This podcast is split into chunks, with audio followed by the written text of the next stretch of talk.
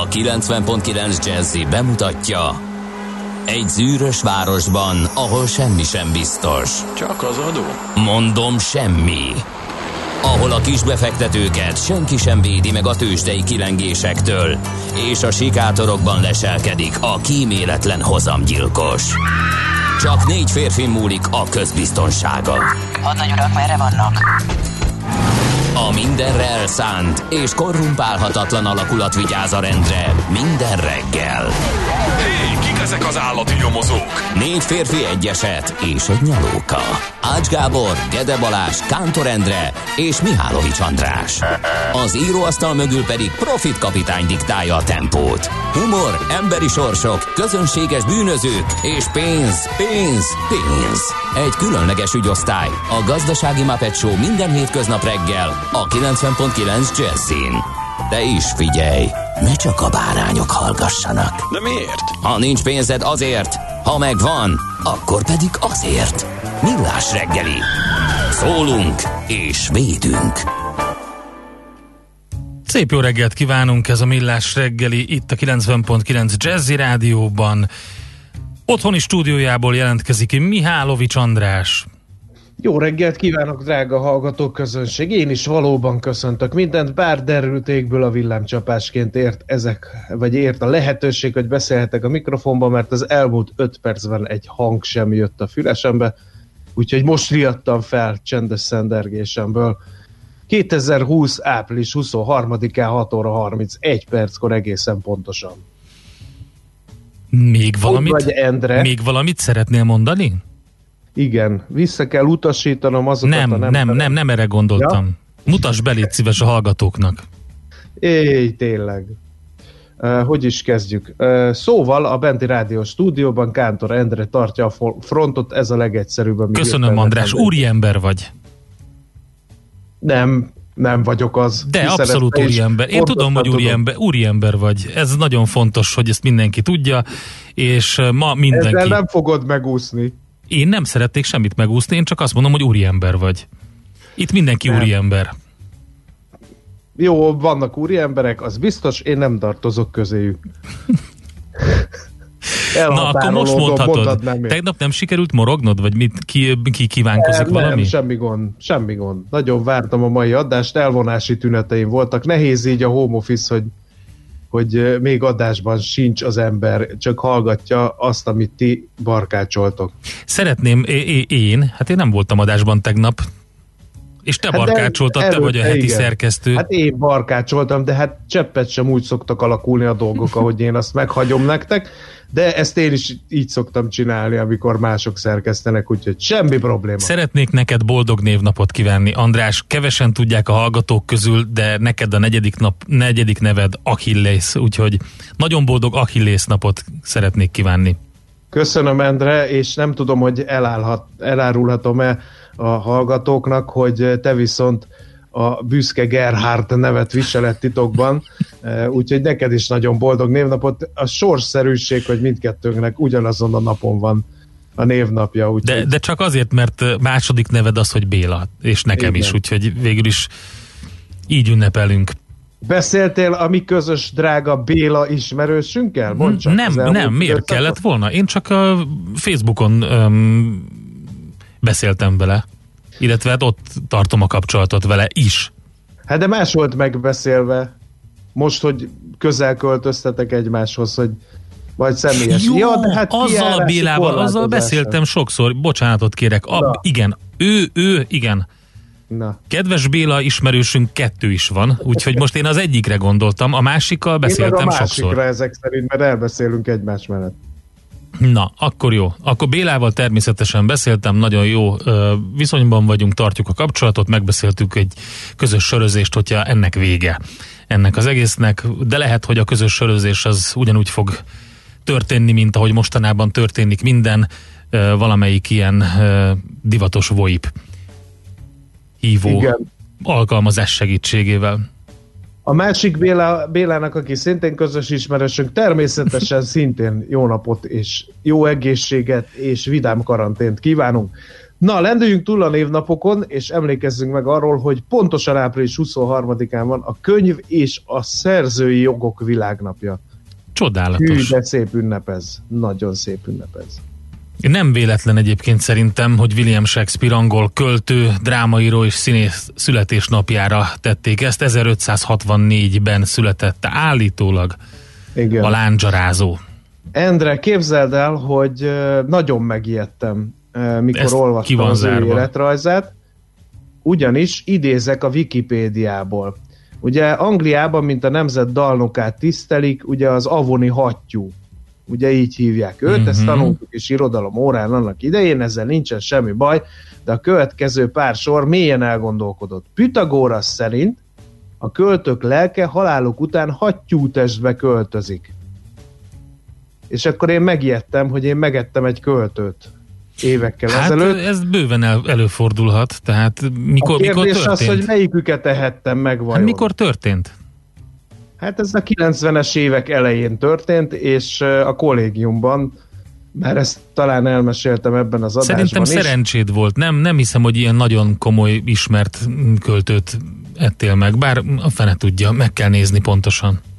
Nem tudom, de semmi a sejtjeiből, gényeiből semmi nem szállt át belém, mert ettől nem lettem patetikusabb, és nem kezdtem el rímeket farigcsálni. Úgyhogy lehet, hogy nem is, nem is költőt, hanem valami írót tettem meg. Bár nem tudom, hogy Pythagoras az írók számára is a hattyútestet gyanítja jónak, na mindegy, szóval Na, ennyit az avoni hattyúról, meg általában a hattyúról és a költőkről, úgyhogy tegnap egy kicsit megijedtem, mikor ezeket olvastam. Viszont azért írtam be, hogy 1891. április 23-án született Szergej Szergejevics Prokofjev, mert nem tudom, hogy hányszor kellett énekórán meghallgatni a Péter és a Farkas című művét. Ami egyébként egészen kiváló, úgyhogy örülök neki, hogy ezt sokszor meghallgattatták veletek, mert nem mindenki mutogat Prokofjevet a tanítványainak.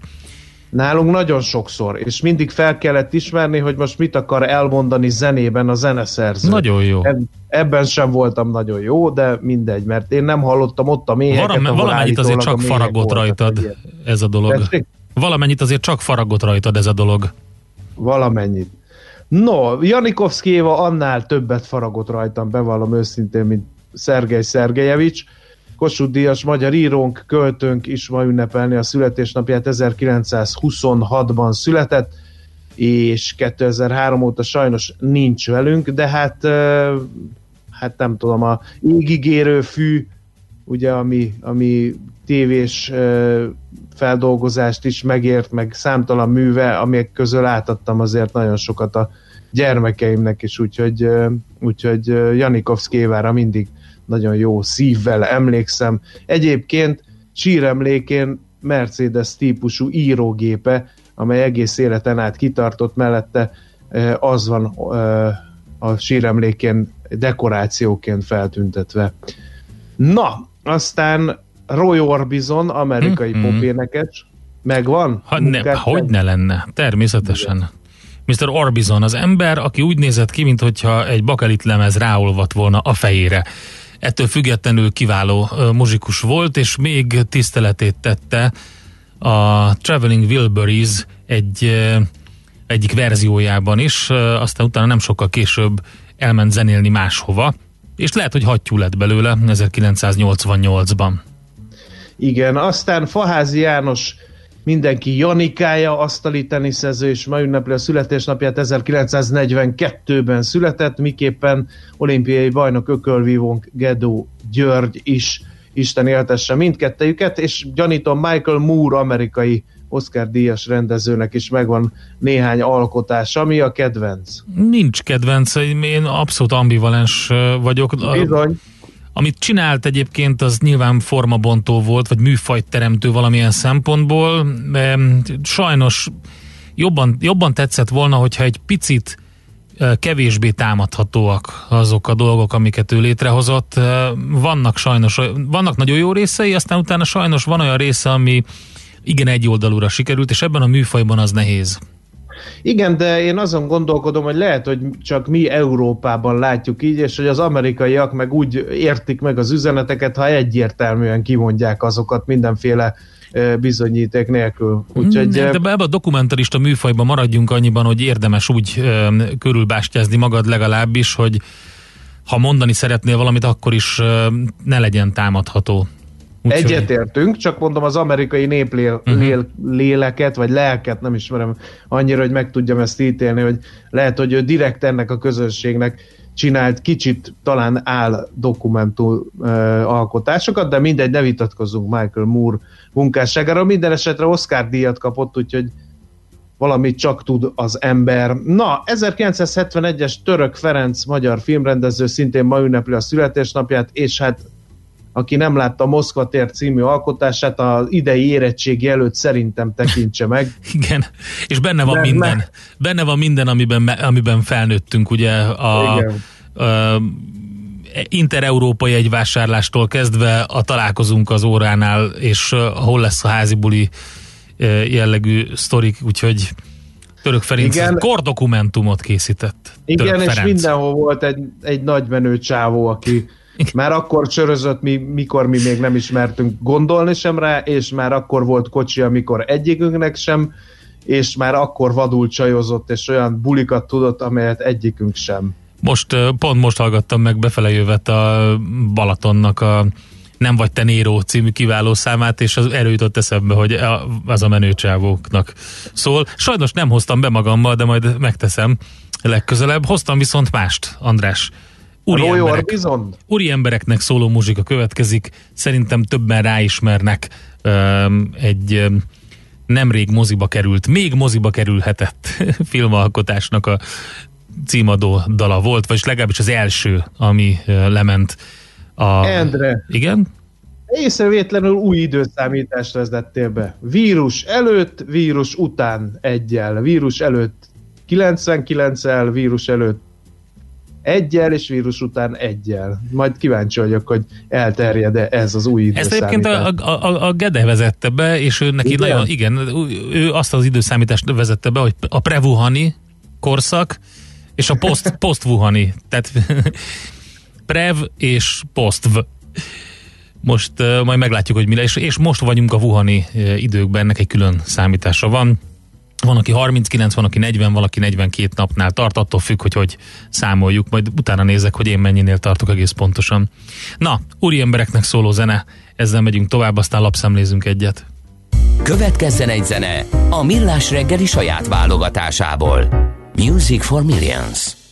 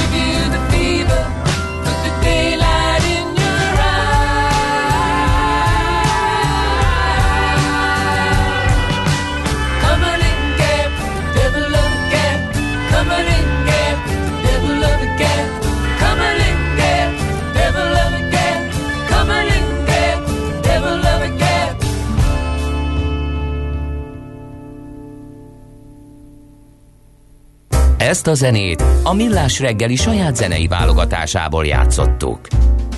Na megyünk tovább itt a Millás reggeliben. 06 30 20 10 909 ide várunk üzeneteket SMS-ben, Viberen, Whatsappon, illetve infokukat millásreggeli.hu és a Facebook oldalunk természetesen, ahol élőben a videostreamet is lehet nézni, miközben hallgattok minket. Jöttek is üzenetek, azt mondja Fer Gábor, törzs, törzs, törzs hallgatónk, egyébként grafomán, hogy akkor a feleségeitek viselik a leggyakoribb magyar női keresztnevet, Béláné. De ez már csak ez régen volt, a Jánosné a leggyakoribb női keresztnév Magyarországon szerintem. Bár lehet, hogy az is már idejét múlt. És van, ami sokkal fontosabb. Meg valamit összekevert Fergábor. Mert? Hiszen Achilles vagyok én, te pedig Gerhard, tehát maximum De azt is mondtuk, hogy Bélák. Gerhard néről lehet szó, nem Bélák vagyunk már, elnézést. Ja, ja, azt is mondtuk, hogy Bélák vagyunk, szerintem arra gondolt. Ja, Jó reggelt! Mindenki Béla valahol, minden magyar férfi valahol egy emlékezetes filmalkotás óta, úgyhogy jó, megenyhülök, azt mondom, nem jár messze a valóságtól Fergábor. Na, nézzük, mit ír a magyar sajtó. Na nézzük. Főleg azért, mert a kormány üzenő fizete, a magyar nemzet azt írja, hogy nyáron visszatérhet a megszokott életünk, ezt arra alapozva adták ezt a címet a cikknek, hogy számításaink alapján abban bízunk, hogy május első-második hetére elérjük a tetőzés, ez pedig azt jelenti, hogy utána lassan elkezdhet konszolidálódni a helyzet, és reményeink szerint nyár közepére visszaállhat a megszokott életünk. Ezt Kollár Lajos érsebész nyilatkozta, az Emberi Erőforrások Minisztériumának miniszteri tanácsadója, ő úgy véli, hogy a kórházi ágyak felszabadítása azért fontos, hogy megfelelően felkészüljünk a tetőzésre. Ez túlbiztosításnak látszik, de ha berobban a vírus, nem szeretnénk, hogy egyetlen magyar beteg és ellátatlan maradjon, tette hozzá. Úgyhogy mindent értünk, kedves kollárul, illetve ugyanezen lap címoldalán díszeleg a következő írás is, hogy enyhülhetnek a vásárlási korlátozások. Uh-huh. Bevált a kiárási korlátozással járó korosztály alapján meghatározott idősávos elterelés, ennek ez a hivatalos titulusa. A kereskedelmi üzletekben a lakosság már alkalmazkodott ahhoz, hogy a 65 év felettieknek külön napszakot jelöltek ki. A magyar nemzet azonban úgy értesült, hogy szűkülhet a 9 és 12 óra közötti időtartam, és a jövőben naponta két órában határozhatják meg a kizárólagos vásárlási időt az idősek védelmében, és az is felmerülhet, hogy szombatonként már nem is lesz ilyen, hogy az egyes korosztályok mikor mehetnek a boltokban boltokban. Na, hát bevallom őszintén, én nem vagyok ilyen optimista. Én amikor jártam az üzletben, a, természetesen akkor nem amikor a 65 év felettieknek volt feltart, fenntartva a vásárlási idő, de amikor nem nekik volt fenntartva, ők akkor is elég nagy számban képviseltették magukat. Hát én is egy érdekes hírt találtam a g7.hu hasábjain, bár számos állami beruházás elakadt a koronavírus helyzet miatt, úgy tűnik, hogy az igazán nagy projektekre kiírt közbeszerzések elé a járvány sem gördíthet akadályt. Az elmúlt hetekben több olyan nagy összegű tendert is lezártak, amelyek már hónapok óta húzódtak. Hivatalosan ugyan az eredményekről még nem számolt be az ezeket kiíró Nemzeti Infrastruktúra Fejlesztő ZRT, a NIF. Az elektronikus közbeszerzési rendszerbe azonban már feltöltötték ezeket, a nyertesek kiléte pedig ezúttal sem okozott komoly meglepetést. Hát igen, úgy tűnik, hogy Mészáros Lőrinc és üzleti köre az, aki alapvetően ezek közé, a nyertesek közé tartozik, és a g7.hu hasábjain el lehet olvasni a részleteket, hogy milyen tendereknél kik nyertek.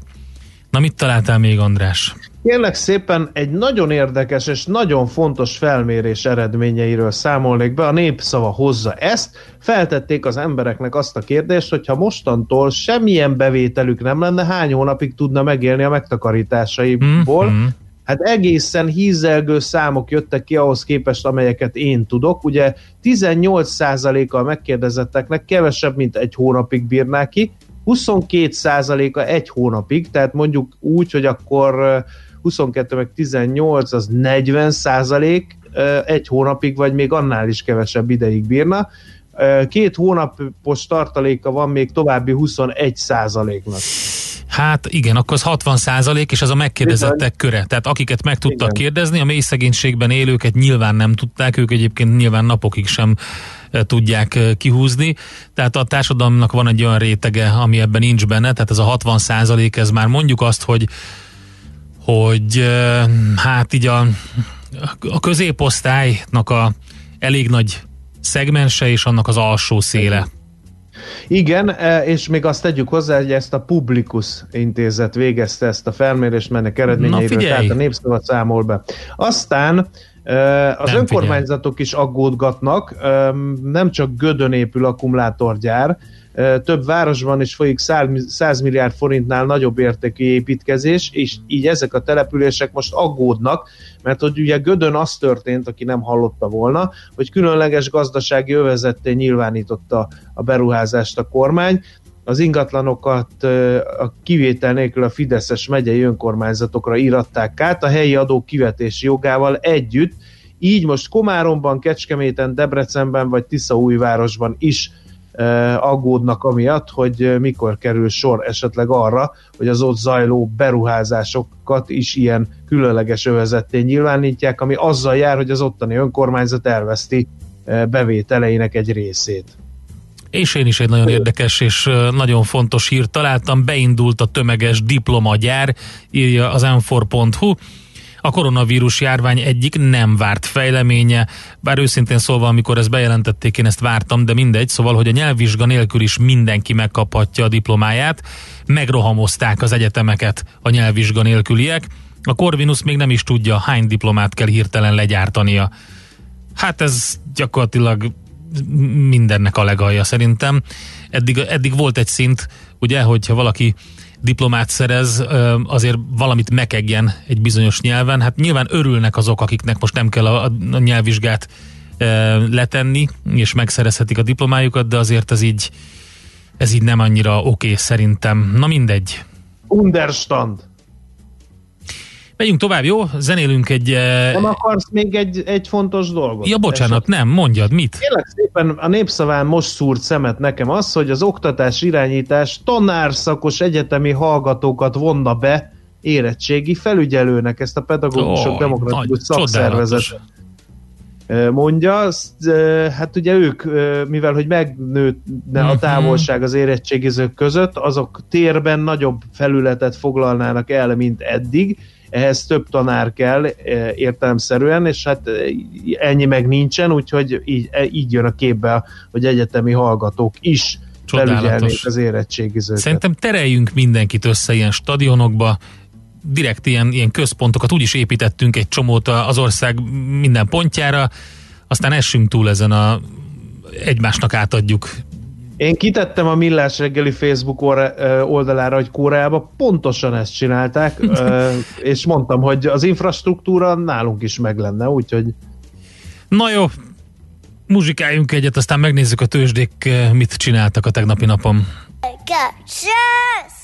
No more lies about this, no more lies about that. No more ace up your sleep, please just lay your cards flat. See how streets had it rough when the struggle is tough. Bad news on the news every day, it's enough. It's enough to make good people turn around and leave. How about we march in the street with free raise our fists in the air? Cause we do care. You say who cares? We do. We got the juice. We got the love. We got the dream. We won't give up. We won't give up. We are the change. We, are the change. we had enough. We had enough. We got the juice. Divided you fall, united we rise. It's been hard to see through all these tears in our eyes. So why do we cry when teardrops they stain? Just like Cat Stevens, we ride a peace train. Oh, let us be real. You must be insane in your brain. Something's wrong, so you cannot remain. We need positive change. We will not regress. Power to the peaceful, we must progress. We got the juice. We got the love. We got the dream. We won't give up.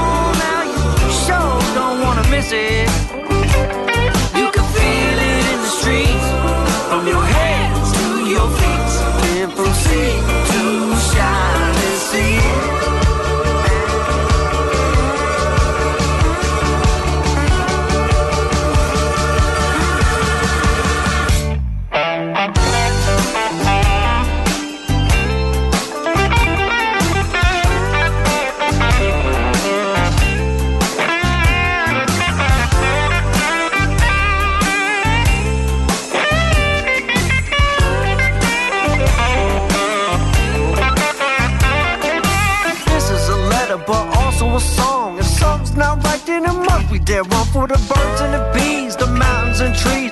Every single person's sanity. Humanity's all of us, colors, all kinds. We want world peace and we want peace of mind. We don't want war, we don't need more guns. We want a better world for our daughters and sons. We got the juice, we got the love, we got the dreams.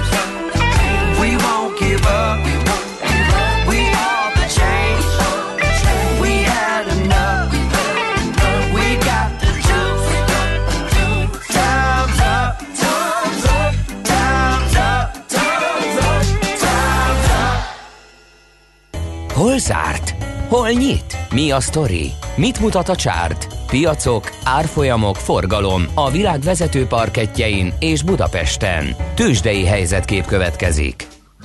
Hát Endre, bevallom őszintén neked a mészáros papírokról szólt számomra tegnap a tőzsdei kereskedés. Egyrészt azért, mert viszonylag nagy forgalomban 21,4%-ot tudott drágulni az Opus papírja, ez volt az egyik hír, a másik hír pedig az Appenin házatájáról érkezett, mi szerint nem csak Mészáros Lőrinc, hanem Tiborc István is kiszáll a cégből, mert összeegyezhetetlennek tartja családi állapotával a bizniszelést.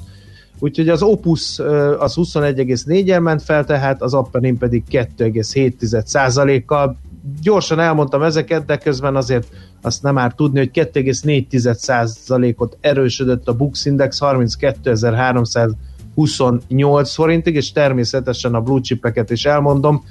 Itt 4,6%-os drágulással a MOL vitte a pálmát, 1990 forintig erősödött az olajpapír, az OTP 1,9%-ot tudott felfelé menetelni 8160 forintig, a Richter 0,8%-ot drágult 6380 forintig, a Telekom viszont esett 1,6%-ot 368 forintig, és hát nézzük, hogy hol volt még olyan, ami esetleg érdekes lehet, nézzük például a nagy vesztesek körét, ott a cikk Pannonia részvényesek nem örülhetnek, mert 3,8%-ot esett a papírok árfolyama. Át is passzolnám a lehetőséget, hogy ismertes, mi történik a nemzetközi piacokon.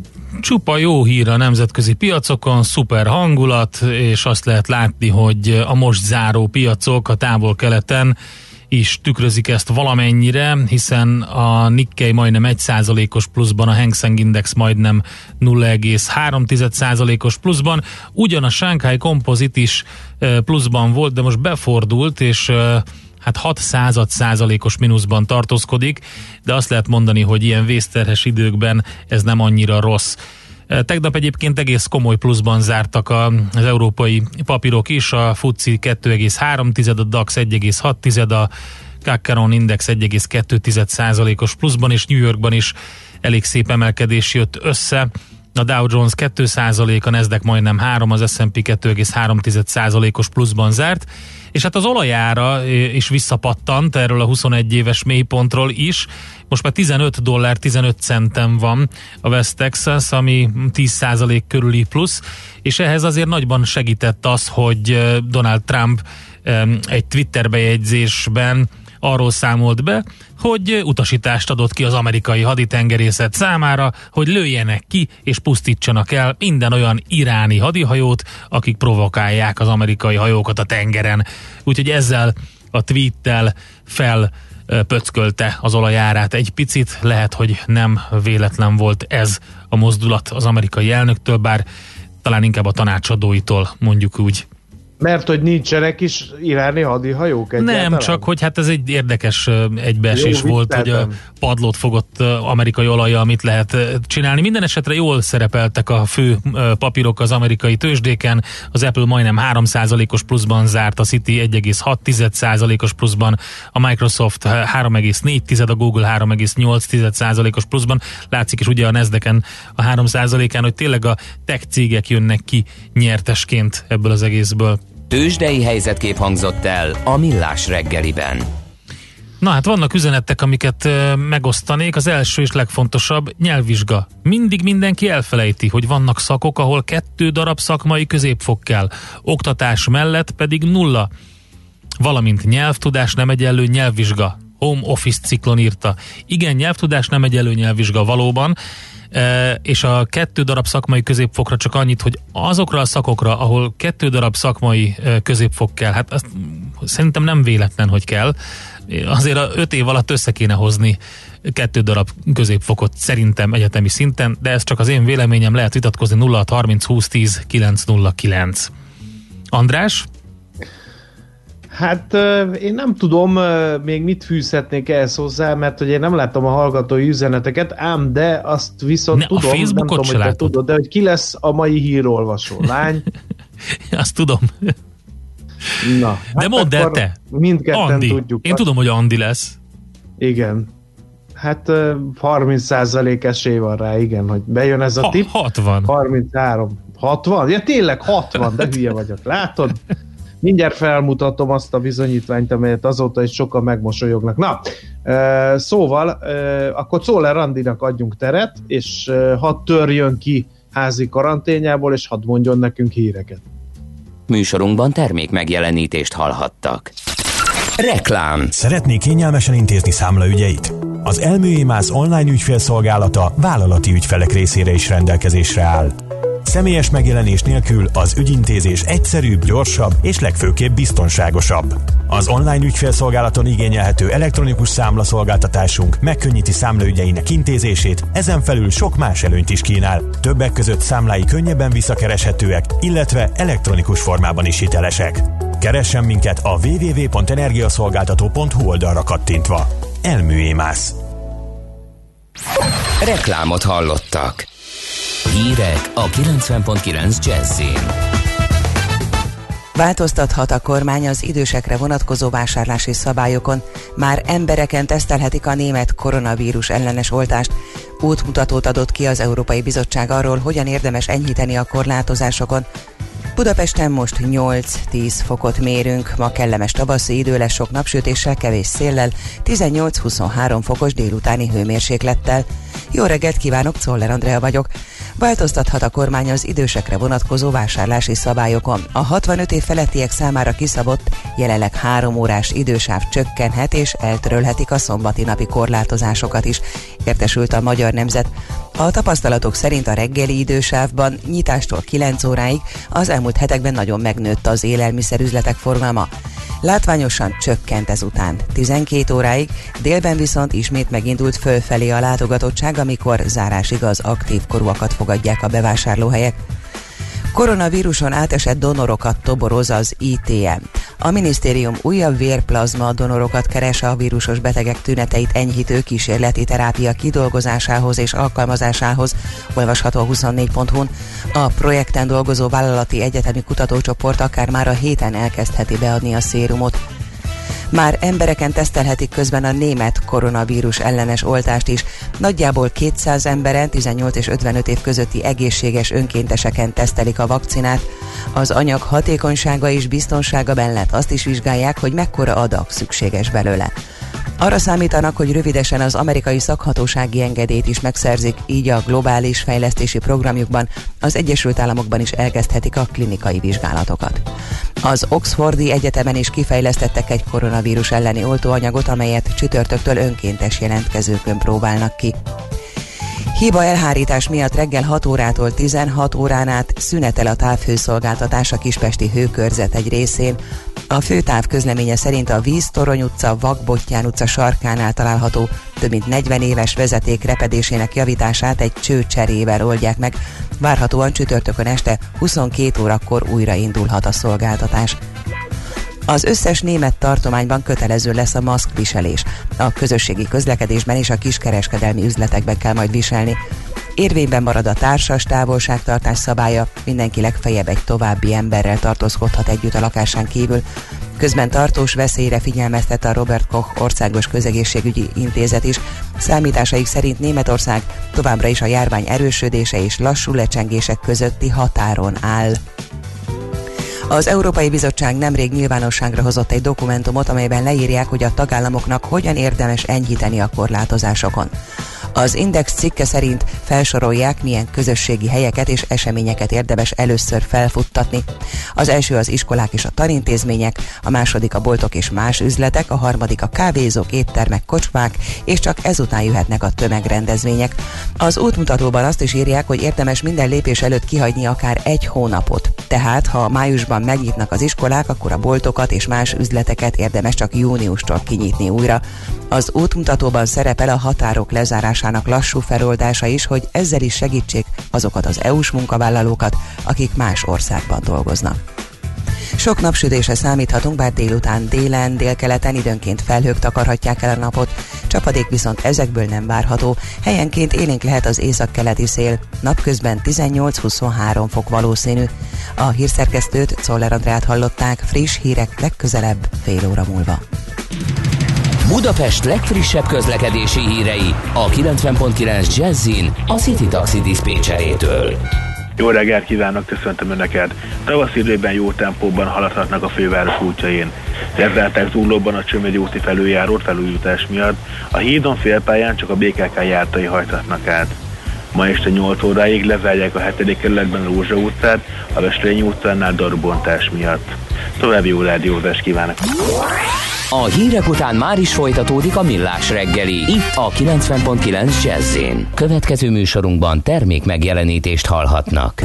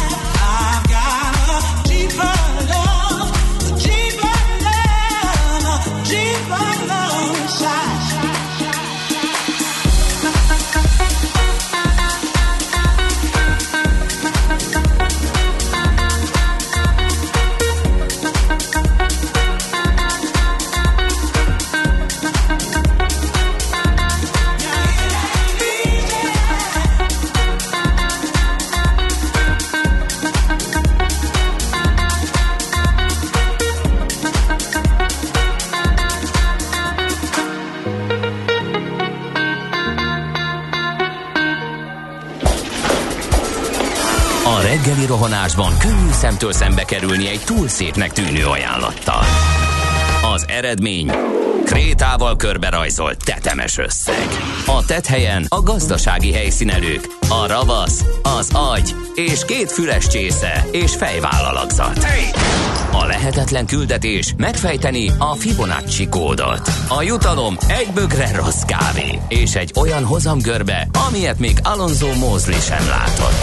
Millás reggeli, a 90.9 Jazzy Rádió gazdasági mapetsója. Vigyázat! Van rá engedélyünk!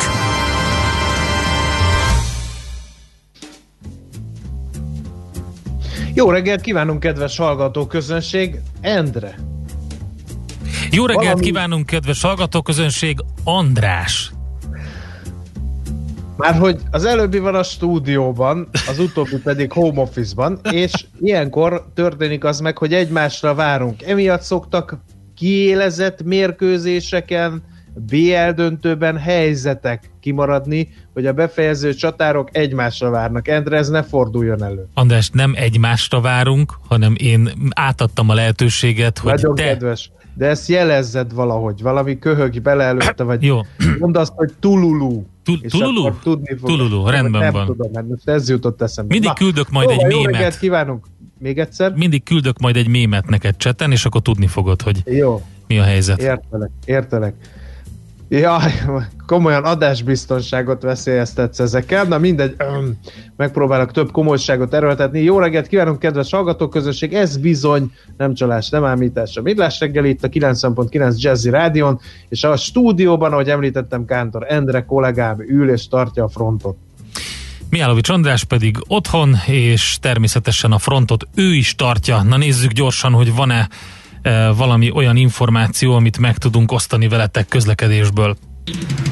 Budapest legfrissebb közlekedési hírei, itt a 90.9 jazz No, azt mondja, lezárták a Csömöri úti felje, felüljárót bizonyám, mert hogy felújítják. A gyalogos forgalom előtt is le van zárva, a hídon félpályán csak a BKK járatai hajthatnak át, és korlátozások vannak a Váci úton is a Robert Károly körút közelében, mert hogy a Robert Károly körút után az Árbóc utcánál a felüljáró mellett csak egy sáv járható felújítás miatt.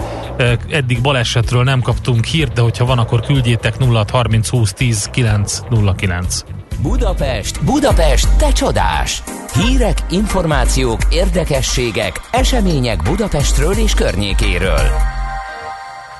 Hát Endre, hát én ezt nem értem. Jött a hír, kérlek szépen, hogy eltűntek az elektromos ro- rollerek Budapest Igen. utcairól. A Lime és a Breezy járgányai, nem tudom, te többet jársz talán a városba, te is ezt tapasztaltad? Figyelj, én nézegettem, én azt láttam, hogy a elektromos motorok azok ott vannak még, ennek örültem is egyébként, mert felhasználója vagyok az összes ilyennek, a normál időben természetesen, vagy még a prevuhani időkben voltam. Egy kicsit sajnálom, én egyébként elég sokat használtam a, Igen, ezeket a kérdeztem. És főleg úgy, hogy amikor két olyan helyszín között kell nagyon gyorsan közlekedni, ahol mondjuk nem annyira jó a mm, tömegközlekedés, és gyalog pedig messze van, vagy, vagy gyorsan kell odaérni, Igen. és erre nagyon alkalmas volt. Igen. Na kérlek szépen a Lime március 19-én tüntette el a rollereket a fővárosban, ezt a G7.hu szúrta ki. Sem közleményt, sem tájékoztatást nem adtak ki. Egy angol nyelvű tájékoztatást lehet olvasni a neten. A koronajárvány miatt Dél-Koreát leszámítva világszerte szüneteltetik a tevékenységüket. Ezt a közleményt is múlt héten adták ki angol nyelven. Volt egyébként olyan, aki néhány nappal korábban pont azért váltott bérletet, hogy a járvány miatt használhassa a rollereket, ő most bukta a pénzét, mondja a g7.hu, én azt gondolom, hogyha esetleg újra indulna a szolgáltatás, akkor lehet, hogy nem bukná a, a pénzét. A nagy kérdés azonban az, hogy a negyedmillió leállított roller közül mennyi fog valaha újraindulni. Ezt a kérdést teszi fel. Mondja a kedves hallgatónk, hogy a Lime már egy hónapja eltűnt, tehát ez Igen. nem teljesen új információ. Köszönjük szépen! Igen, ezt, ír, ezt írja a G7.hu, hogy március 19-én uh-huh. szedték be a budapesti lájmokat, de ugye a nagy kérdés, hogy mivel ellentmondásos a megítélésük, és rengeteg vita volt, hogy akkor most ezek veszélyesek, meg hol közlekedjenek, hol nem, ezért tette fel gyanítom a G7.hu azt a kérdést, hogy visszatérnek-e ezek valaha. Na, de nem dűjünk túl az elektromos rollereken, mert van itt még bőven, Ú, bőven. A Lánchíd után felújítják a Petőfi hidat és a Boráros teret is, ez ugye a következő Dunai átkelő a fővárosban a Lánchíd után, amelynek rekonstrukciójára sor kerülhet, legalábbis a BKK közleményében ezt írta. Szeretnék, hogyha minél szélesebb körű egyeztetés E, előzné meg a híd és környezete felújításához kapcsolódó tervek kialakítását, ezért ennek folyamatában a lakosságot is bevonva e, már tegnap állítólag április 22-én társadalmi egyeztetés indult a Petőfi és a Boráros tér átalakításáról. A közlekedési fókuszú kérdésekre adott válaszokat a BKK felhasználja a felújítás előtt készülő tanulmányterv végleges kidolgozásakor, és a bkk.hu per fejlesztéseink per társadalmi egyeztetés Petőfi híd térsége oldalon várja tehát május 12-éig a lakosság véleményét a Budapesti Közlekedési Központ. Én szerintem a bkk.hu oldalra, ha valaki ellátogat, akkor ott könnyen oda navigálhat eh, erre a linkre, igen. és akkor ott lehet olvasgatni. Hát a Lánchíd felújítás az a érdekes azért. Az, igen, az meg egy másik, mert hogy ugye azt bejelentették, hogy akkor szeretnék felújítani a Petőfidet meg a Boráros teret, de közben kiderült szintén tegnapi ír, hogy nagy bátorság lenne most kiírni a Lánchíd felújítását célzó pályázatot, ezt a népszavának nyilatkozta Kis Ambrus főpolgármester helyettes. Az elmaradó bevételek miatt ugyanis újra kell tervezni a főváros költségvetését, 60 milliárd forint értékű fejlesztést és beszerzést befagyasztanak. A javaslatot egy-két napon belül benyújtják a fővárosi közgyűlésnek. Hát ugye ez a láncít felújítását is érinti. 2011-ben derült ki az, hogy már cserélni kellett volna a szigetelést és a burkolatokat, valamint a pályaremezeket ezért pályázatot írtak ki a híd és az alagút felújításának tervezésére. 2014-re összeálltak a tervek, ebben viszont járdaszélesítés is szerepelt, meg közben volt egy önkormányzati választás, ahol lecserélődött Budapest vezetése, úgyhogy most megint ezúttal költségvetési okokból csúszhat a láncítnak a felújítása.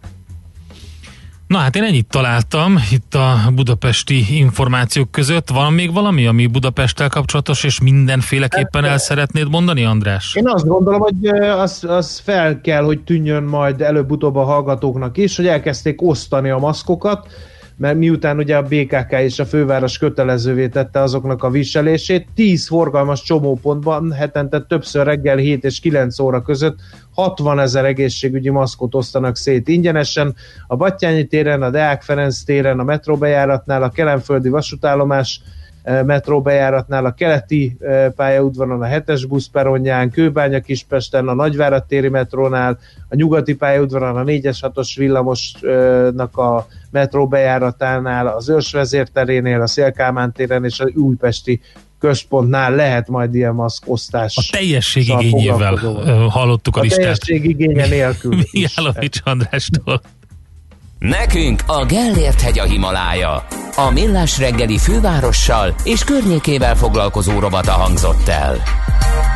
Még a zene előtt gyorsan egy pár információ, illetve um, hallgatói hozzászólás. Jó reggelt, egyetértek, hogy nyelvvizsga nélküli diplomaosztás mindennek a legalja. Nem véletlenül kell a nyelvtudás, írja nekünk Viktor hallgató. És egy másik egészen érdekes hallgatói hozzászólás. Egyre jobban aggódom.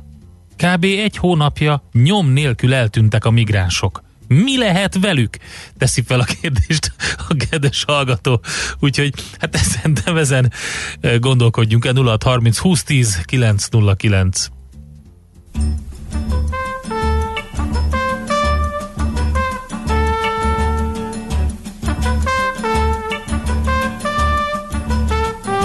I walk along the city streets you used to walk along with me. And every step I take recalls how much in love we used to be. Oh, how can I forget you when there is always something there to remind me? Always something there to remind me. I was born to love you, and I will never a part of me. When shadows fall, I pass a small cafe where we would dance at night. And I can't help recalling how it felt to kiss and hold you tight.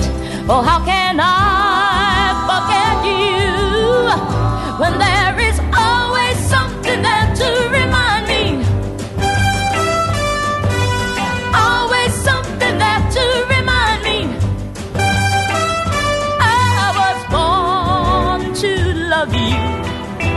and I will never be free. You'll always be a part of me. Oh, oh, oh, oh, oh, oh. oh, oh, oh.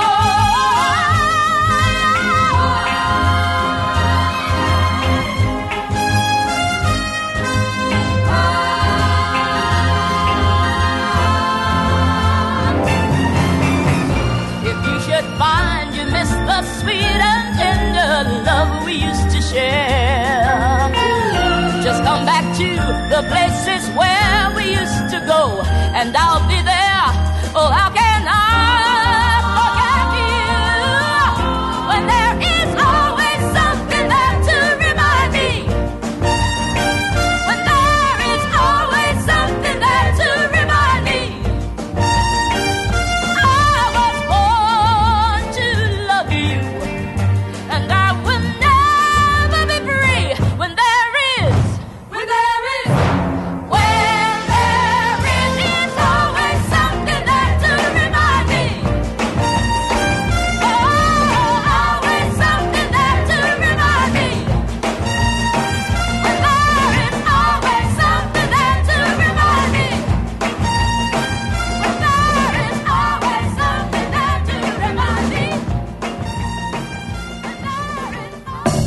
tartja bennünk a lelket? A remény. Millás reggeli. No, hát írdatlan összegű 1500 milliárd forintos programot indított a Magyar Fejlesztési Bank, hogy mire fog ez elmenni, meg, meg honnan van ez a pénz, meg hogy lehet ehhez hozzájutni. Egy csomó kérdés merül fel ezzel kapcsolatban, úgyhogy Sipos Tompa Leventét tárcsáztuk a Magyar Fejlesztési Bank elnök vezérigazgatóját. Jó reggelt kívánunk! Szép jó reggelt önnek is, és a hallgatóknak is. No, hát írdatlan összeg 1500 milliárd forint, abból azért meg lehet változtatni a világ folyását Magyarországon legalábbis. Üm, honnan jön össze ez az írdatlan nagy összeg? Egyrészt mi is reménykedünk, hogy tényleges segítséget fog tudni nyújtani ez a gazdaságnak. És honnan is jön össze ez a pénz? Alapvetően három forrásból, az MLB saját forrásából, ez a döntő többsége. A másik a strukturális alapokból, uniós pénzekből, pontosan pénzügyi eszközökből, illetve a költségvetés is hozzátett a maga összegét. Úgyhogy ez a három fő forrás, amiből összeáll ez az 1500 milliárd forint. Uh-huh. Mi a cél ezzel a gigantikus nagy programmal? Természetesen nem más, mint ami ö, kialakult helyzetnek a gazdasági hatásainak a csökkentése. Éppen ezért a mikrótól egészen a nagy vállalkozásig tudjuk segíteni a likviditási helyzetüknek a javítását, működésük finanszírozását, és egyúttal a beruházások támogatását is, egyszerűen fogalmazva nem más, mint a munkahelyeknek a megtartása és a magyar tulajdon megtartása, a magyar tulajdon növelése. Uh-huh. Akkor már csak egy kérdés marad a végére, hogy jutnak ehhez hozzá a vállalkozások? Talán ez a legégetőbb kérdés, meg egyáltalán milyen célra lehet igénybe venni? Igen, valóban ez a legfontosabb kérdés. Ugye alapvetően három programot indítottunk, három fő programot, öm, hitel, tőke és garancia. A hitel esetében a vállalkozások a, a pénzügyi vállalkozásokon keresztül, közvetlenül az MFB-től, illetve a kereskedelmi bankokon keresztül tudják igényelni ezt a forrást. Garancia esetében szintén az MNB-től közvetlenül tudják ezt a finanszírozási eszközt igénybe venni, illetve az MNB csoport lányvállalatától, a Garantika hitelgarancia ZRT-től. A tőke támogatások esetében pedig a, szintén az egyik a lányvállalatunktól, a High Venture ZRT-től, illetve kiválasztás alatt állnak piaci alapkezelők, és tőlük tudják e, igényelni ezt a forrást. És hogy mire használható föl, nagyon egyszerűen fogalmazva igazából mindenre, a minden alatt pedig azt értem, hogy munkabérfizetésre, készletek finanszírozására, likviditási helyzet javítására, forgászköz finanszírozásra, és nem mellesleg, aki ebben az időszakban lehetőséget lát, mely mégpedig sok ilyen vállalkozás van, azoknak a beruházásainak a támogatására. Uh-huh. Hogyha megnézzük összegszerűen, akkor uh, hogy oszlik el uh, a keretösszeg uh, a különböző tőkeprogramok között? 371 milliárd forintot hirdettünk meg, ebből 150 milliárd forint piaci alapkezelőknél fog elérhetővé válni, 221 milliárd forint pedig a High Ventures-nél. Ezen belül nem határoztunk meg konkrét keretösszegeket az egyes finanszírozási célokra. Szeretnék, hogyha mindenkinek támogatást és segítséget tudnánk nyújtani ebből a kialakult helyzetben. Azt nézem, a, így gyorsan átfutva a konstrukciót, hogy hitelprogramokról van szó leginkább. Itt mik a kondíciók, ez is nagyon fontos lehet, hiszen, hiszen ugye a vállalkozásnak számolniuk kell, hogy kijön-e a matek, amikor felvesznek bármilyen hitelt. Így van, itt ketté kell választani a, a, a hitelprogramokat, attól függően, hogy kinek szól a mikrovállalkozások esetében, akik a leginkább kitettek ennek a e, gazdasági helyzetnek, koronavírus kapcsán kialakult gazdasági helyzetnek, ott próbálunk még e, könnyebb és még e, e, jobb kondíciókat kialakítani. Emögött a program mögött, amit krízisítelnek nevezünk, az NHP hajrá forrása áll, és ez a maximális 2,5 százalék ügyleti kamat, amit meg kell fizetnie a pénz KKV-knak, mikrovállalkozásoknak.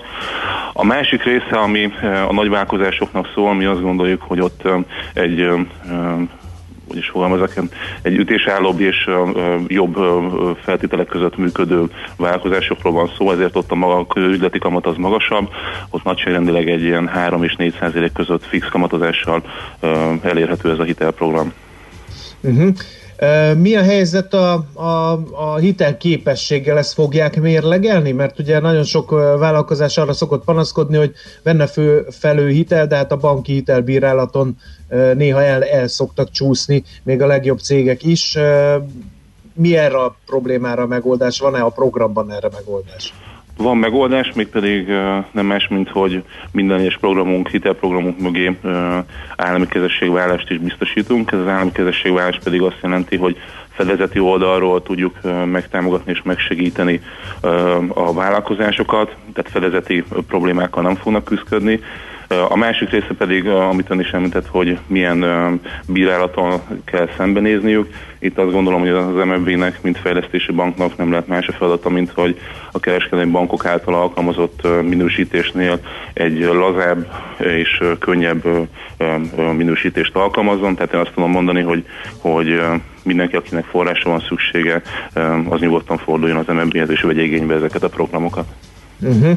Uh, mindig azt hallom, hogy időnként, hogy a hitel az nem biztos, hogy jó megoldás, mert ahhoz, hogy valaki hitelt vegyen fel, annak tutira biztosan kell hinnie azt, hogy ezt a hitelt vissza is tudja fizetni, ki tudja termelni ennek az árát. Ez ebben a mostani világban eléggé kétségesnek tűnik. Gondolom emiatt van a tőkeprogram is, ugye? Tehát, hogy aki, aki talán egy kicsit kevésbé optimista, annak is jusson valamiféle pénzügyi mentő. Um, igen, részben igaz az állítás, uh, és pontosan ezért is hoztuk létre a, a tőkeprogramokat. Visszakanyarodva azért a kérdésem és a hitel oldalon megközelítve, uh, itt azért a futamidővel uh, uh, próbáltuk pluszban támogatni a vállalkozásokat, tehát egy békeidőben azt gondolom, hogy ez helyes állítás lenne. Jelen helyzetben viszont azt tudjuk mondani, hogy akár likviditás, akár működésfinanszírozásra igényelnék a forrást. Itt próbálunk annyiban könnyíteni, hogy az a bizonyos matek az úgy jön ki, hogy egy hosszabb futamidővel lehet ezeket a finanszírozási formákat is igénybe venni, tehát mondjuk egy likviditás vagy egy működésfinanszírozás esetében három éves futamidőt tudunk biztosítani, és azt gondolom, hogy ez megfelelően elegendő idő ahhoz, hogy hogy az a bizonyos adósságszolgálat ki tudjon termelődni ezeknél a vállalkozásoknál. Uh-huh. Beszéljünk azért néhány szót a tőkeprogramokról is, ha már ezek szóba kerültek érintőlegesen, meg most már elég konkrétan is, hogy ezeknek mi a lényege, és ezekben hogy lehet részt venni? Ugye két, pontosabban három részre kell mondani a tőkeprogramokat. Van két 150 milliárd forintos tőkeprogramunk. Az egyik az mondom a High Ventures, a másik pedig a piaci alapkezelőknél lesz elérhető.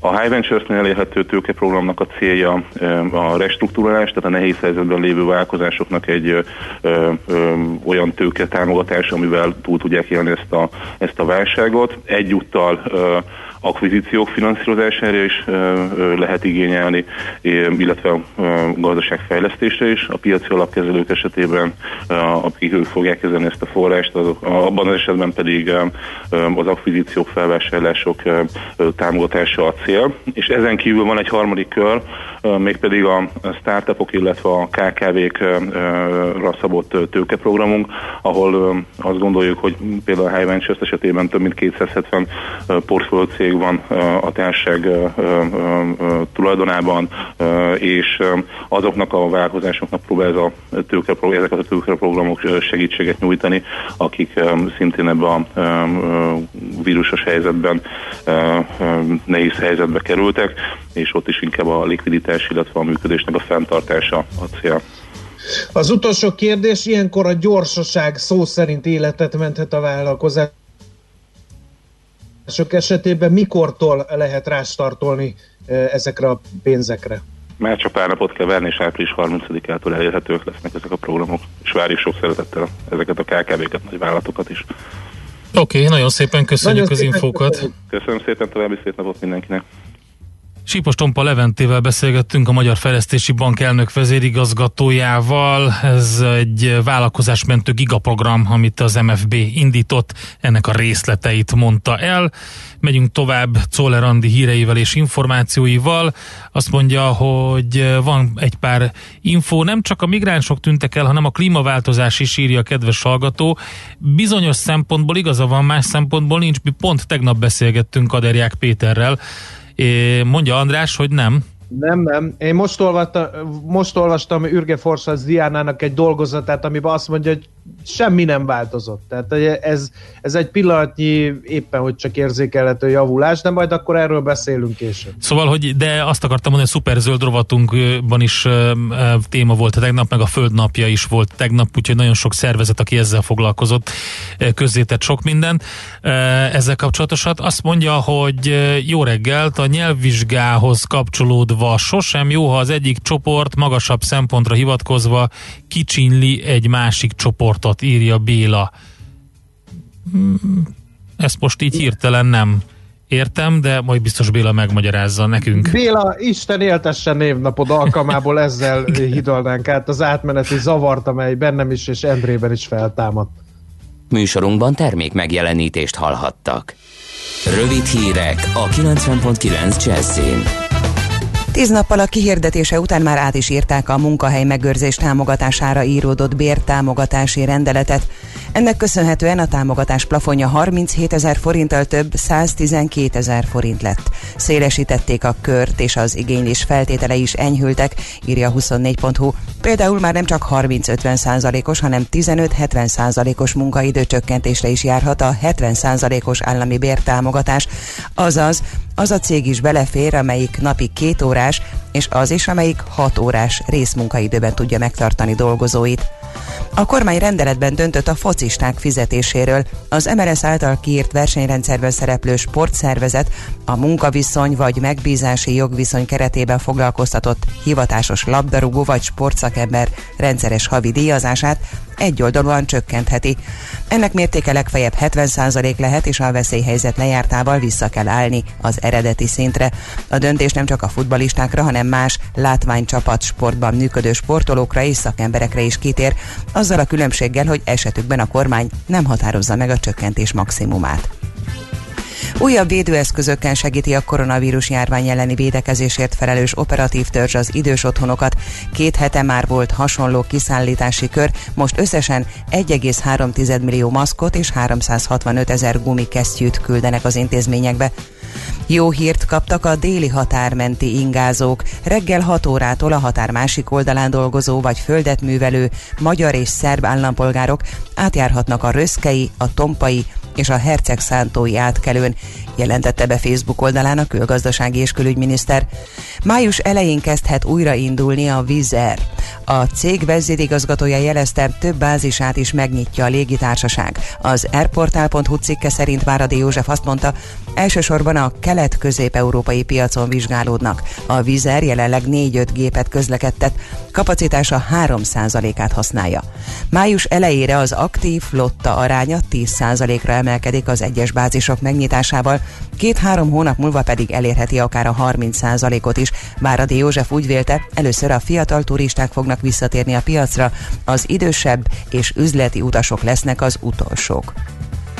Majdnem 3 millió olasz ismét dolgozni kezdhet május 4-től. A kisiparosok és az építőipar ágazata lesz az első, amelyben újraindulhat a munka. Ehhez mindenek előtt a tömegközlekedés szabályozására van szükség.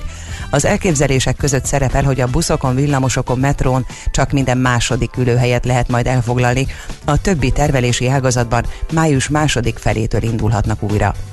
Donald Trump aláírta a bevándorlást felfüggesztő rendeletet, szerinte ez a döntés az amerikai dolgozókat védelmezi, egyelőre 60 napra függeszti fel a zöld kártyát igénylők bevándorlását, az idénymunkások viszont mehetnek Amerikába. Az amerikai kormányzat a járvány miatt már felfüggesztette a beutazásokat Kínából, Iránból, a Schengen övezetből, az Egyesült Királyságból és Írországból. Sok napsütésre számíthatunk, bár délután délen délkeleten időnként felhők takarhatják el a napot. Csapadék viszont ezekből nem várható. Helyenként élénk lehet az észak-keleti szél, napközben 18-23 fok valószínű. A hírszerkesztőt Czoller Andrát hallották, friss hírek legközelebb fél óra múlva. Budapest legfrissebb közlekedési hírei, itt a 90.9 jazz Budapesten baleset miatt számíthatnak fennakadásra a 10. kerületben a Pongrác úton, a Horog utcánál, a vasúti felüljárónál. Élénk a forgalom a Pesti úton, a Keresztúri útnál, a Kerepesi úton befelé a Fogarasi útnál, a Hungária körúton, a Tököli útnál és a Kerepesi útnál, a Rákóczi úton befelé a Blaha Luisa térig. Lezárták a 14. kerületben a Csömöri úti felüljárót felújítás miatt a gyalogos forgalom előtt is. A hídon félpályán csak a BKK járatai hajthatnak át. A 15. kerületben a Molnár Viktor utcából a Drégelyvár utcánál csak egyenesen és jobbra lehet haladni. Zuglóban a Csömöri útról pedig csak a Cinkótai út felé lehet tovább haladni. Az Erzsébet kielni útján kifelé az Öv utcánál és a Kolozsvár utcában a Rákospalotai körvasút sornál jelzőlámpás csomópontot alakítottak ki. Az első kerületben a Sánc utcában lefelé a Mihály utcánál sávlezárás nehezíti a közlekedést, mert vízvezetéket javítanak. Az M5-ös autópálya bevezető szakaszán a határúti felüljáró előtt csatornajavítás miatt sávlezárásra készüljenek. Cseplen az Erdősor utcában a Technikus utcánál sávlezárásra számítsanak vízvezetékjavítás miatt. Szép Csilla BKK Info. A hírek után már is folytatódik a millás reggeli, itt a 90.9 jazz Következő műsorunkban termék megjelenítést hallhatnak. Get your bets down, ladies and gentlemen. Következzen egy zene a millás reggeli saját válogatásából, mert ebben is spekulálunk.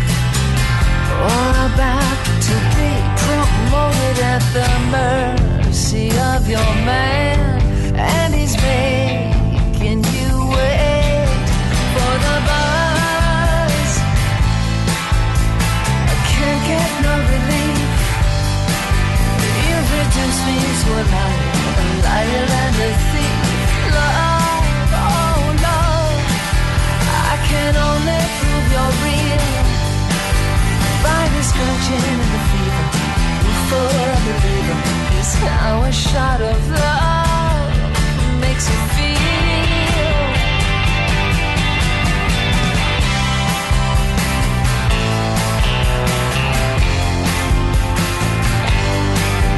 And you think that you don't care. And you think that it's your choice, but you're hypnotized and follow. Puppet master's voice, and you know you can't forget. You know you gotta get the buzz. Can't get no relief.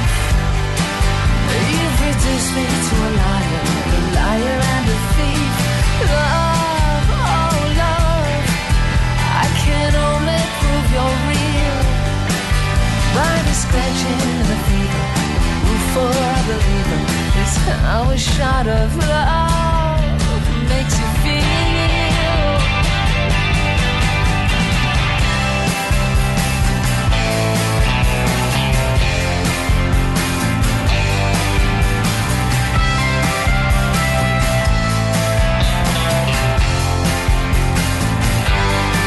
And you know you can't forget. You know you gotta get the buzz. I can't get no relief.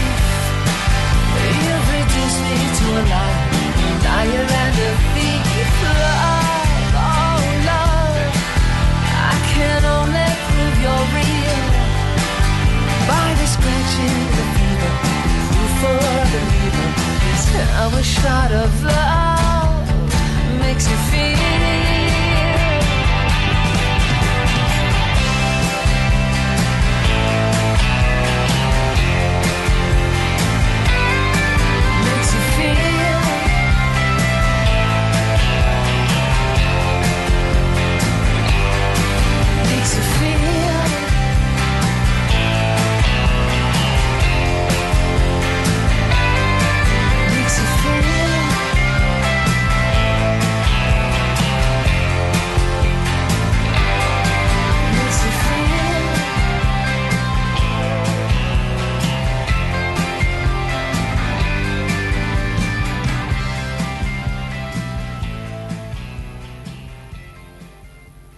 Ezt a zenét a Millás reggeli saját zenei válogatásából játszottuk.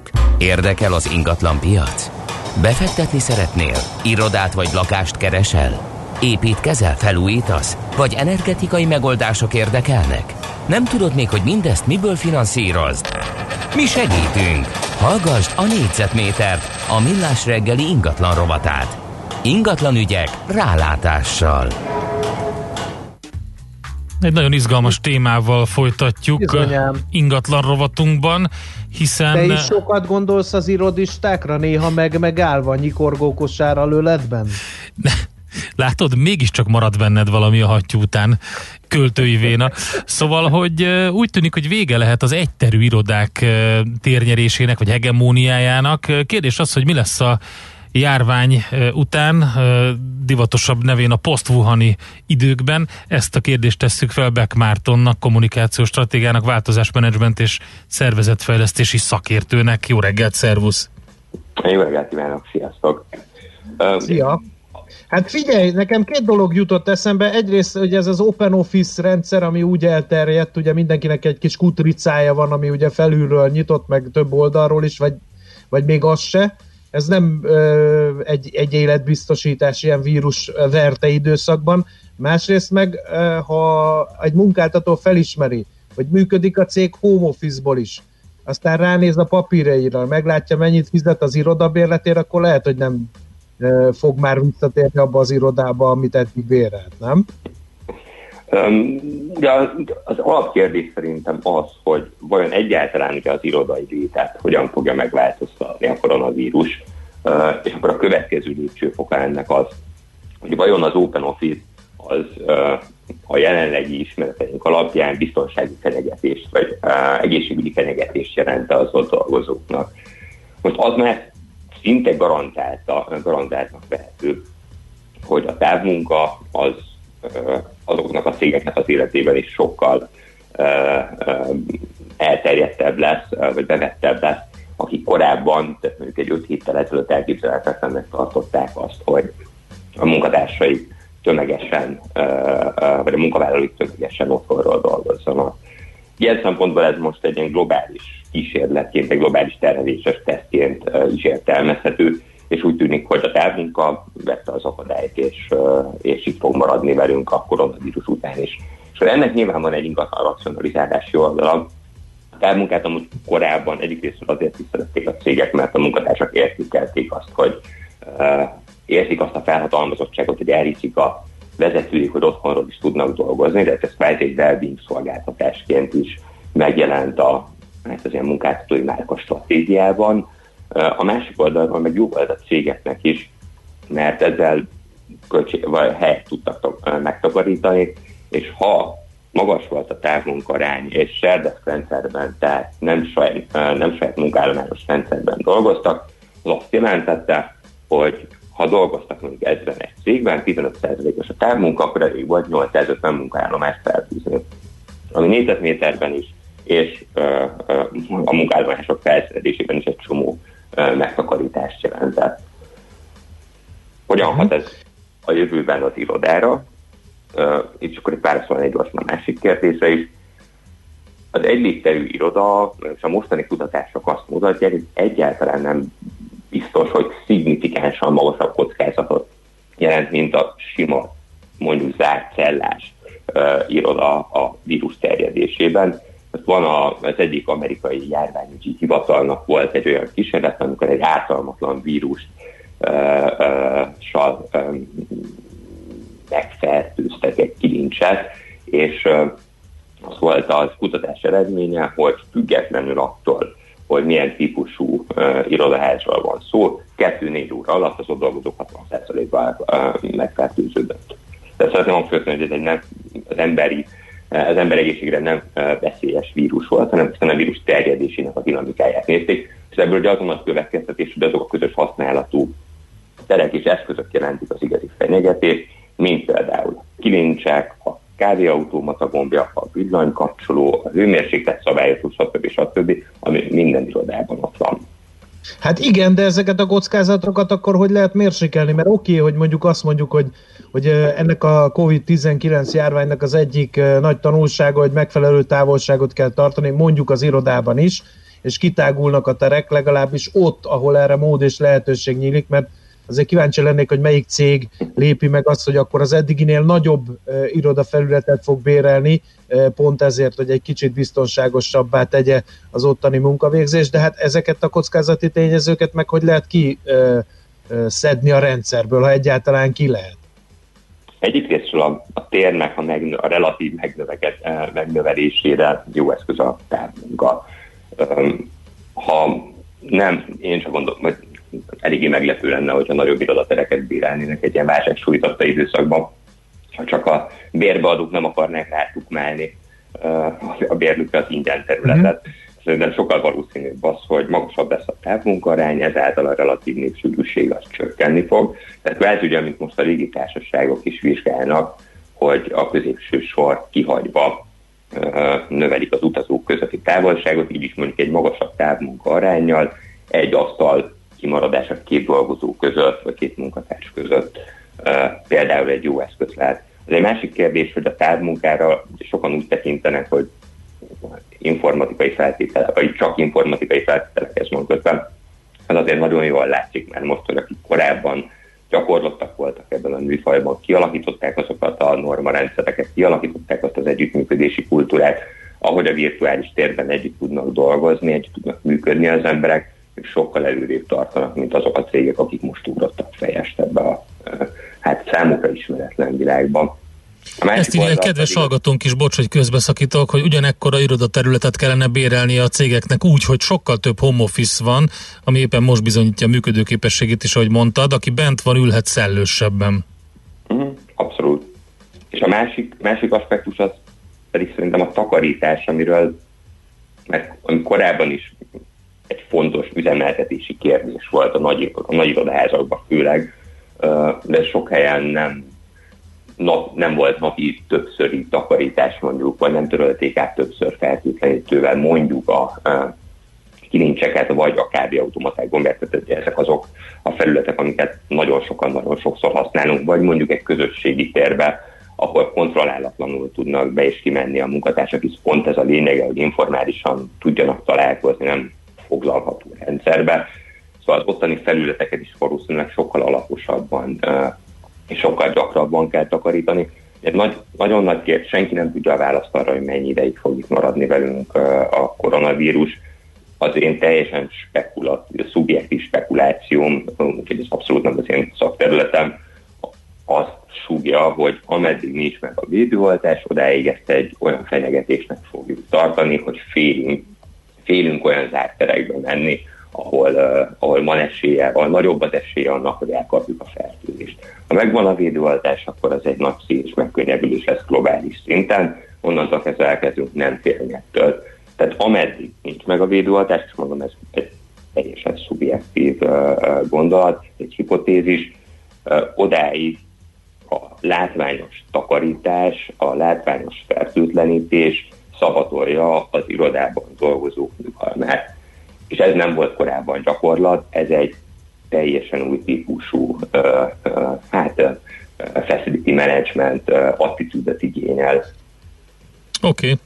Hát érdekes változások lesznek természetesen, közben még hozzátesszük azt is, hogy felesleges az egész, mondja a kedves hallgató, amíg az irodaházakban közös a légcserélő rendszer.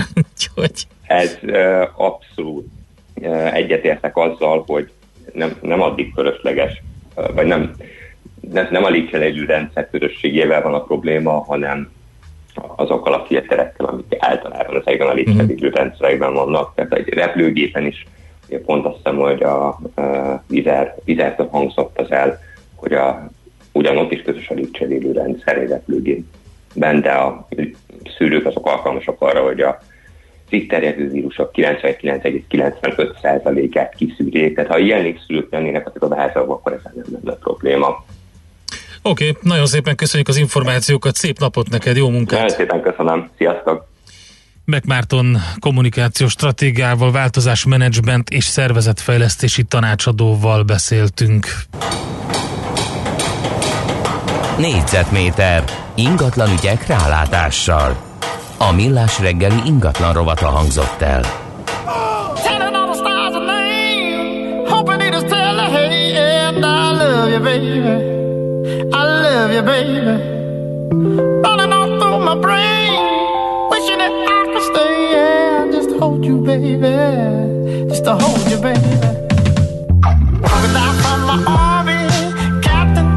Get her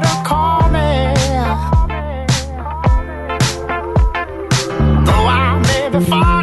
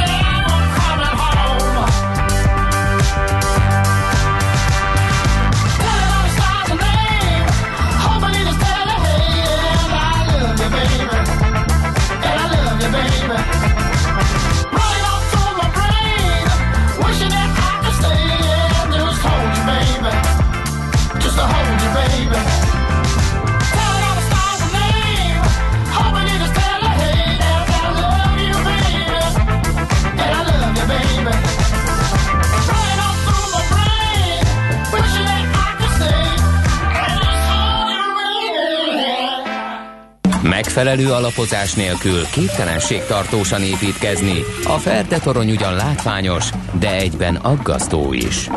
Kerüld el, hogy alaptalan döntések miatt Ferde pénztarnyat építs. Támogasd meg tudásodat a Millás reggeli heti alapozójával.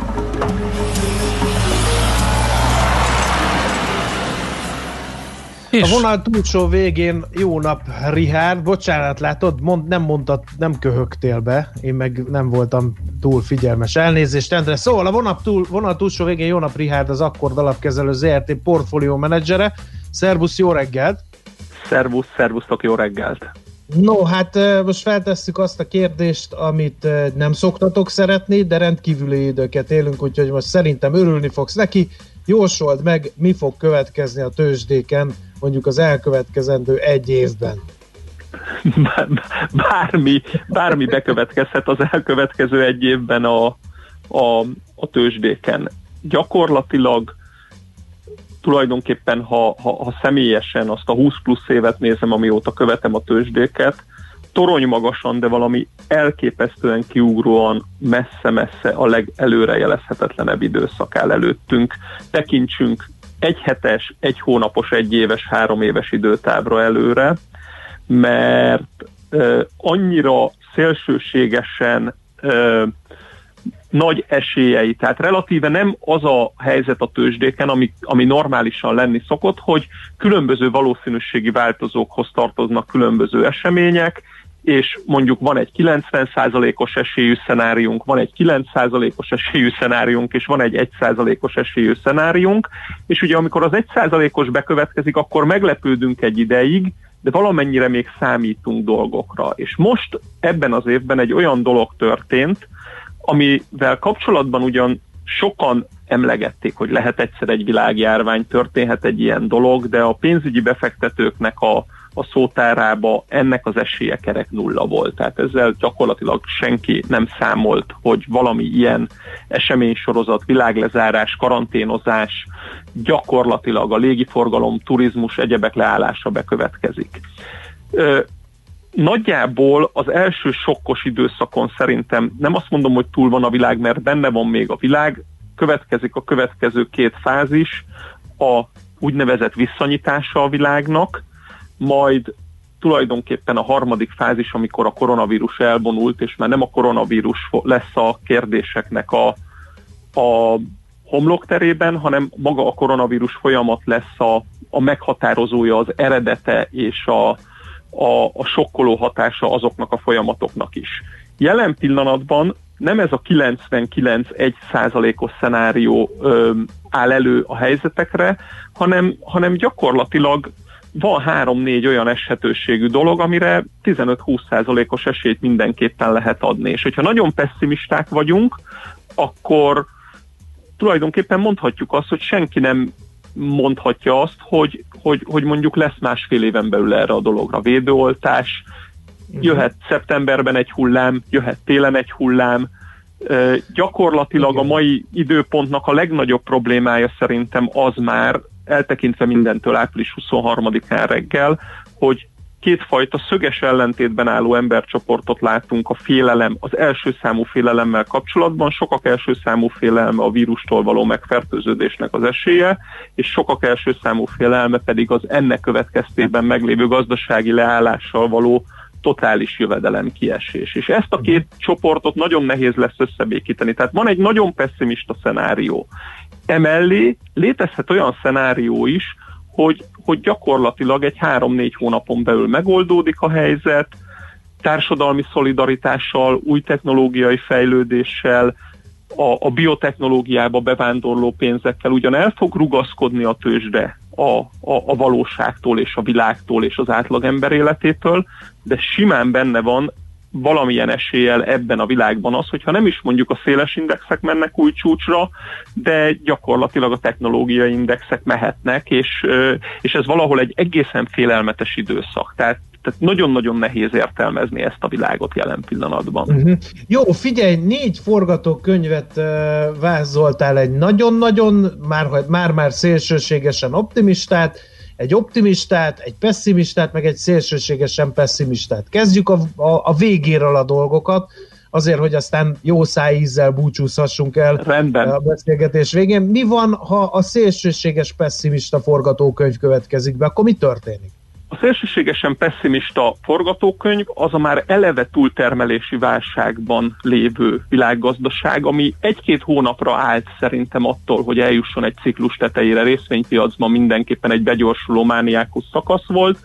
Ez tört meg most, és gyakorlatilag a sokkok tömkelegével, tehát amik elkövetkezhet, hogy a következő sok lesz, hogy a világ újranyitása az nagyon-nagyon korlátozott lesz, és és nagyon-nagyon sok ember sajnálatos módon a munkaerőpiacról a következő 3-6-9 hónapban is kiesik.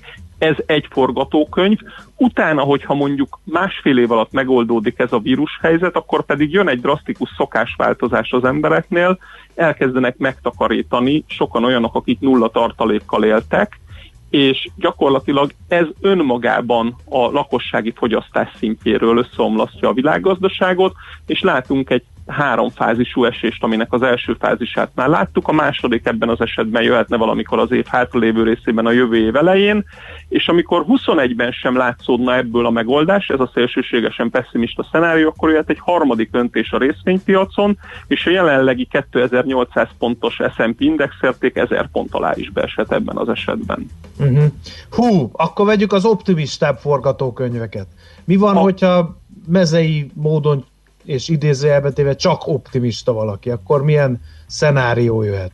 ha csak optimista valaki, nagyon-nagyon hasonlít a csárt egyébként egyre. Az, ha, ha valaki optimista szeretne lenni, a 87-es ö, amerikai összeomlást, a legendás fekete hétfő 22%-át és azt az ívet elnézve, utána bekövetkezett a részvénypiacon egy, egy jó 15 havi oldalazás. 6 lépés fölfele, 5 lépés lefele, tehát nagyon-nagyon nehéz volt se pessimistának, se optimistának nem kellett lenni. Tulajdonképpen az első évében ennek a részvénypiacon nem estek már új mélypontra a piacok.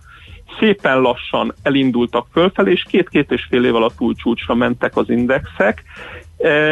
Ez a fajta optimizmus, ez nyilvánvalóan tartozik egy olyan dolog, hogy legyen 6-9 hónapon belül védőoltás, nagyon-nagyon agresszív jegybankokra van szükség, nagyobb társadalmi feszültségek nélkül kell a járvány utóéletének eh, bekövetkeznie, és nem ártana néhány új dolog a, a világban, ami katalizátor lehetne. Például egy olyan technológiai eszköz, ami, ami folyamatosan figyelni az embereket és az állapotukat valahogy előrejelezni. Erre nyilván egy ilyen vírus után és egy ilyen járvány után óriási igény lenne. Tehát ez is nagyon-nagyon benne van a, a, a, pakliban. Például egy, egy, egy oltás, vagy egy ilyen dolognak a kijövetele az nyilvánvalóan óriásit lökne fölfelé a piacon. Oké, okay, nagyon elszaladt az idő, de azért hagyjunk teret a szélsőségesen és javíthatatlanul optimista forgatókönyvnek is. Ez a javíthatatlanul optimista forgatókönyv, ez a nagyon-nagyon ö, gyors védőoltásra van ö, szükség ehhez, tehát a, a, ha szélsőségesen optimisták szeretnénk lenni, akkor ennek a dolognak ténylegesen meg kell oldódnia, és tulajdonképpen én azt mondom, hogy már nagyjából augusztus 1-én úgy kellene folytatódnia az életnek, ahogy, ahogy eddig is volt. Minden potenciális mentést, legyen szó emberről, legyen szó gazdasági alanyról megcsinálna ebben az esetben a világ, egészen elképesztően agresszív Fedet és ö, Bank of Japan-t, ö, LKB-t várhatnánk ekkor, nagyon-nagyon kellenének az új technológiai beruházások, kell a kiürített kötvénypiac, ha részvénypiacon nézzük, tehát az, hogy gyak lenni, és lássák az emberek, hogy inkább átmennek részvénybe, mert a kötvényen úgyis gyakorlatilag null kamat lesz, és szerintem egy óriási feltétele ennek a magasfokú társadalmi szolidaritás is világszerte. Tehát ahol egyfajta segítséget kaphatnak azok, akiknek nagyon-nagyon nagyot ütött ez a, ez a fajta járványhelyzet jelen pillanatban. Jó, nagyon szépen köszönjük, az külön is, hogy direkt a szélsőséges optimista forgatókönyvvel fejezted be, és hát mi másnak drukkoljunk, mint annak, hogy ez, vagy legalább az optimista forgatókönyv váljon valóra, azt gondolom mindannyiunknak ez az érdeke. Köszönjük Mindenki, szépen. mindenki ezen drukkol. Így van. Igen. Köszönjük szépen, szervusz! Szép napot, köszönöm, szervusztok! Jó nap, Richard, az Akkord alapkezelő ZRT portfólió menedzsere vázolt négyféle forgatókönyvet, hogy mi történhet a tőzsdéken az elkövetkezendő időszakban. Heti alapozó rovatunk hangzott el a Millás reggeliben, hogy döntéseinket megfelelő alapokra tudjuk helyezni. Na hát kicsit elszaladt az idő, de hamarosan jön Czoller a legfrissebb hírekkel, információkkal. Azért szalad el az idő, mert nagyon jó ö, témáink vannak, és ilyenkor ö, többet tudunk beszélgetni érdekes ö, emberekkel, érdekes témákról, úgyhogy ez mindig jó, hogy egy kicsit ö, úszunk, hiszen ez azt jelenti, hogy jó a műsor. Na, ö, jövünk továbbra is jó témákkal, mert hogy a Fiat Chrysler PSA fúzióról lesz szó, illetve hogy a németek ellenzik a roncsautó prémiumot, meg hogy a Fordnál két milliárdos gigabukó van. Várkonyi Gábor autós szakértő lesz itt velünk, szerintem ezt már sokan kitalálhattátok ezekből a témákból, úgyhogy vele fogunk beszélgetni alapvetően autókról, autópiacról a következő órában.